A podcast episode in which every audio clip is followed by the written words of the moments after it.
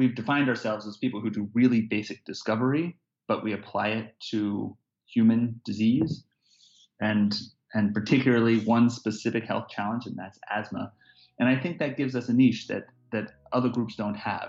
We're at the forefront of that area, and if you can define your own area, then you are the leader in that area, and and you should get the opportunities and the, the funding to to be able to to push that forward.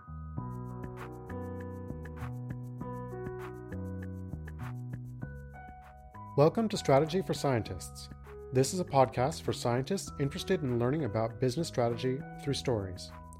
I'm Kevin Hartman with Strategy for Scientists at the University of California, San Francisco, UCSF. We just heard Dr. Mark Ansel describing the importance of finding his lab's niche. Mark is a professor of microbiology and immunology at UCSF. His lab is located in and supported by the Sandler Asthma Basic Research Center. Mark is also the director of the Biomedical Sciences Graduate Program at UCSF. Today, we will discuss with Mark various business concepts as they relate to building a lab, including branding, marketing, and opportunity costs. For a business, defining a brand tells your customer what value to expect from your product, but it has inward importance as well. A brand conveys your mission and thereby dictates where you should dedicate your focus. So, does the concept of branding apply in an academic setting? Uh, that's super important for a lab.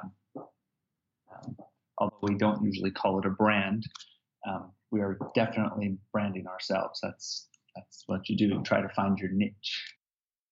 Um, when it comes to, to projects, that feeds back into what we are talking about. Staying close to something that you're really good at and known for, especially early on. I think that um, you should be in a position to run with something that you're great at, and you, you have to stay focused one one thing that's important to me to be successful and, and happy in what I'm doing, and that impacts the success of the lab in a big way, is that you have to stay close to what got you here in the first place, and and remember the the core mission of what you're doing. And um, and so I, I think that that's probably not unlike a small business too. In the end, if um, there isn't something that really defines what you do best and and what really drives your your lab, um, and and you don't stay true to that, I think it's hard to to remain successful. All right, so defining your brand or your niche clearly has value in directing the focus of a lab. But what is the actual process of setting a brand? I didn't just do this alone. When I first got enough of a team together, it's something that we did at one of our retreats. Is we we went through an exercise of trying to decide who we were, what is the lab about, who are the potential competitors or collaborators out there? Who are the, the labs that we think of as doing the kinds of things that we do and what sets us apart? And it, if you if if you go through that exercise, um, you realize what capabilities you have, and and it also forces you to think about what people expect of you. The process that Mark is describing of sitting down and determining the context of your organization and its competitors is an essential aspect of business strategy. The workshops and online lectures that accompany this podcast series will delve into some of the frameworks used to organize this process, such as SWOT analysis. SWOT analysis helps you understand your own strengths, weaknesses, as well as what opportunities and threats are facing your organization. This allows you to set strategies that best take advantage of those opportunities and avoid threats. In practice, one of the largest strategic decisions you have to make is how to allocate limited resources, for a business, resources may be divided across products or business units. For an academic lab, the decision is typically how to select projects. Let us hear how Mark makes that decision. Yeah, that's been a learning process for me, um, and it's it's a really important consideration. Um, so, how do I make that decision? First of all, um, whether you pivot or not really comes down to the nature of the opportunity the, and I, I consider the, the value of the science and how exciting and important the, the work might be. And that's really just using your um, or, or my instincts and experience to, to know whether you're, you're really finding something that's really exciting and, and new and important and impactful, uh, or if it's uh, just an interesting little sidelight that you know you can't do everything so you have to make decisions to leave some of those things behind the second thing is to know whether other people are excited about it, because that's going to impact whether you can raise funds to, to work on those things, whether you can get your staff and personnel to get excited and invested in it. And so I, I try to consider those things when I make decisions. And then you have to decide, of course, whether you can actually do it. And and I've learned the hard way that you can't always go after everything that that is exciting and impactful um, without help. Mark's last point touches on the concept of valuation. He is discounting the value of a project, which he measures in terms of his own and others' excitement, by the uncertainty he will be able to realize success, presumably in terms of a publication. In a business valuation, an investor might consider, for example, two drugs at different stages in the development pipeline. The future value of each would be discounted based on their respective risks of making it to market.